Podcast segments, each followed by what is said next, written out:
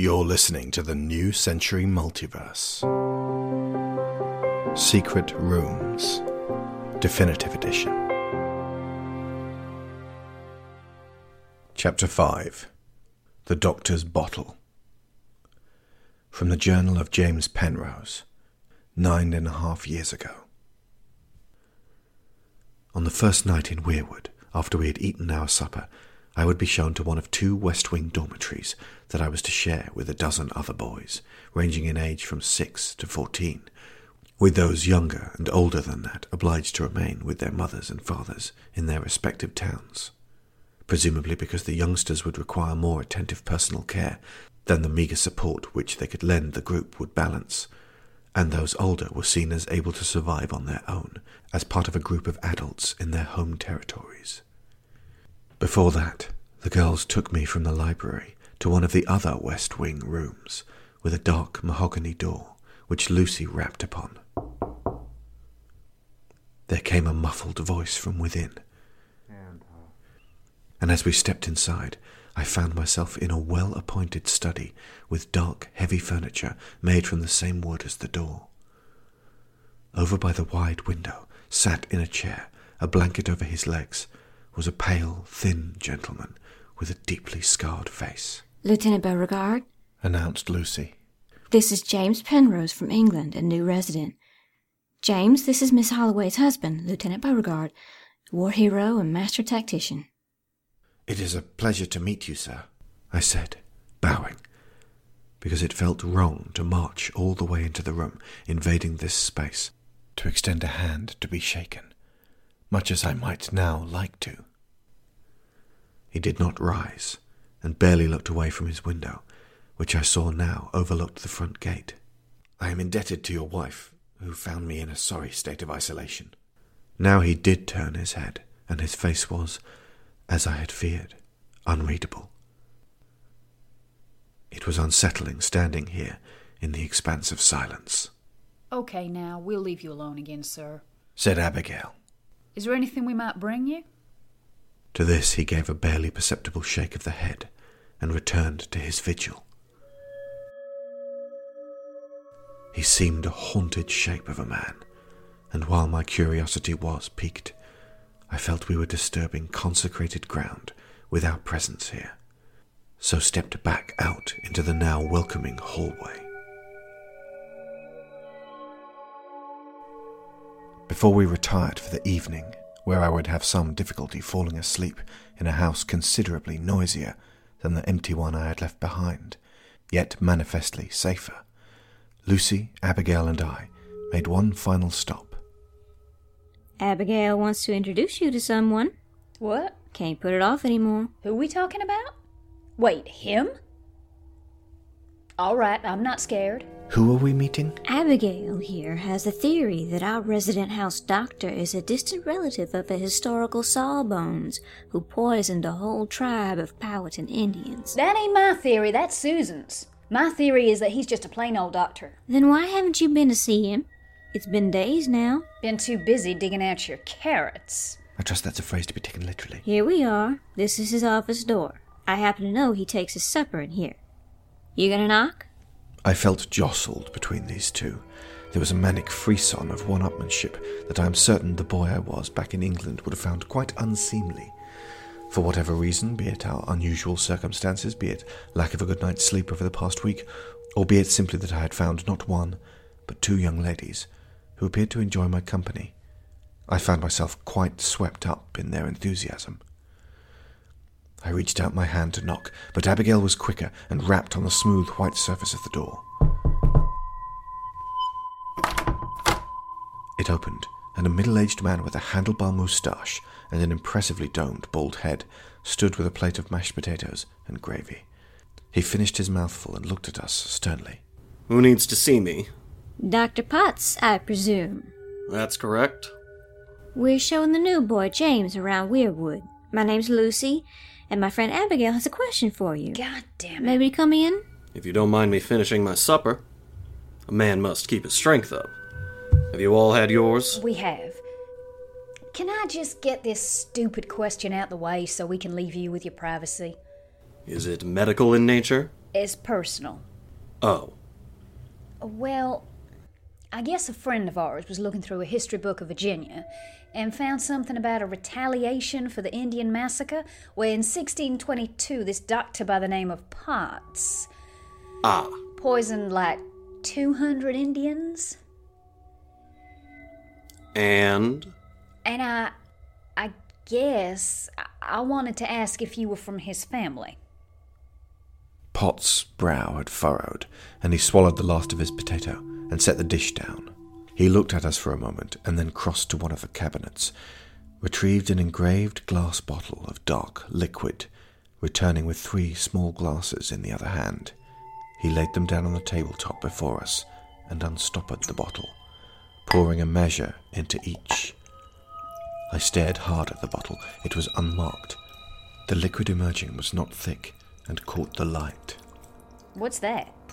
A toast to your curiosity. You're not drinking.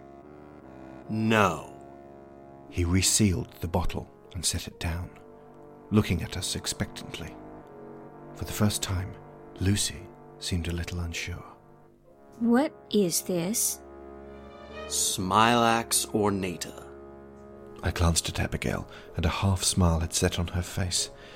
She locked her green eyes on his and picked up a glass. Your good health. She drained it and smacked her lips. Lucy stared at her. Abigail tilted her head daringly towards us.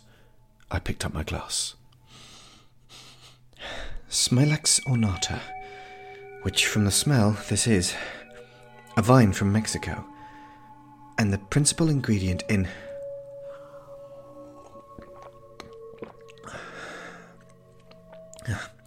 Sarsaparilla. Oh shit, that's what that taste is. Watch your language, young lady. You mean you didn't know? No. But I figured if he was going to kill all three of us, then you two would have a better chance of getting away if I dropped dead on the spot. Lucy let out a sigh of relief and reached for the third glass, but Potts snatched it away nimbly and drank the contents. Hey, That's rare stuff now. I'm not wasting it on lily livers. I'm no lily liver. I'm sure you're brave as a lioness. All right, I was afraid. But come on, that's a strange way to act when someone verbally connects you to a famed poisoner. I thought it was a pretty fun way to respond. You had my heart thundering 19 to the dozen. Thank you.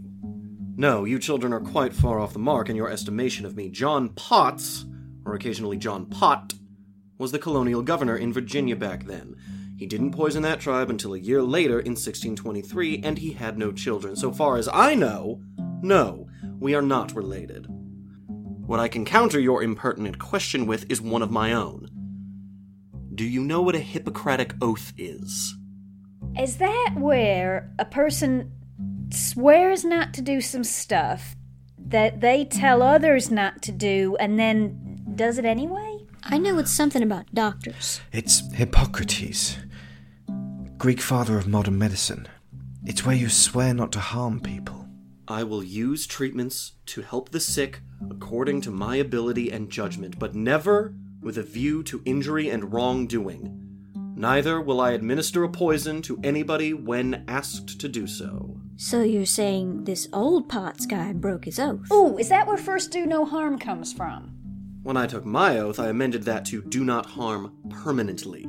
Or else, how could you remove a man's gangrenous leg without harming him? With a saw? Very good. This isn't the first time you've been asked this question, is it? I went to medical school with a hundred young men who had been taught history. I assure you, the coincidence amused practically everyone in the room. We shouldn't have asked you. When you put it like that, it seems childish and mean of us. We're all sorry, right? Well, I actually didn't know what Abigail was going to ask, but sorry. This John Pott, as I prefer to call him, is about as far from who I wanted to be in life. Whatever your views of Indians surreptitiously murdering 200 people is an atrocity. Why didn't you change your name? I may still. Now, is there anything else I can do for you beyond sharing my rare and delicious beverages?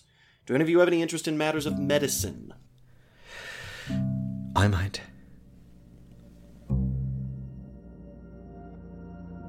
Many years have passed since that moment.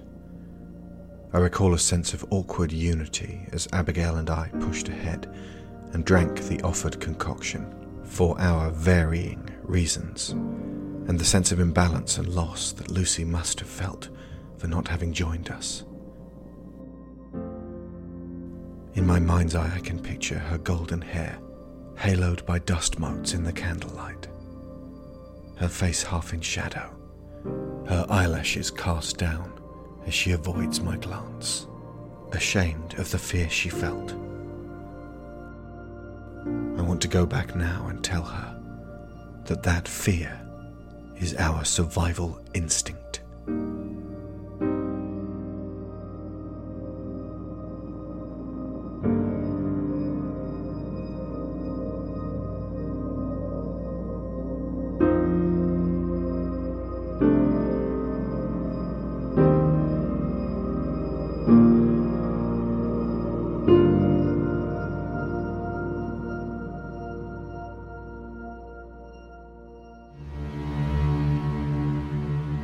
You have been listening to episode 5 of Secret Rooms The Doctor's Bottle.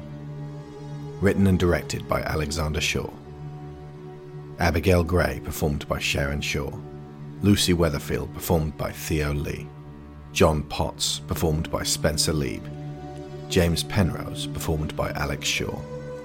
Still, composed and performed by Ross Bugden. Creeping to Ship, Unanswered Question, and Ossuary, composed and performed by Kevin MacLeod of Incompetech.com. Make Your Decision by Dan Phillipson of Shockwave Sound. Many Soundscapes by Tabletop Audio.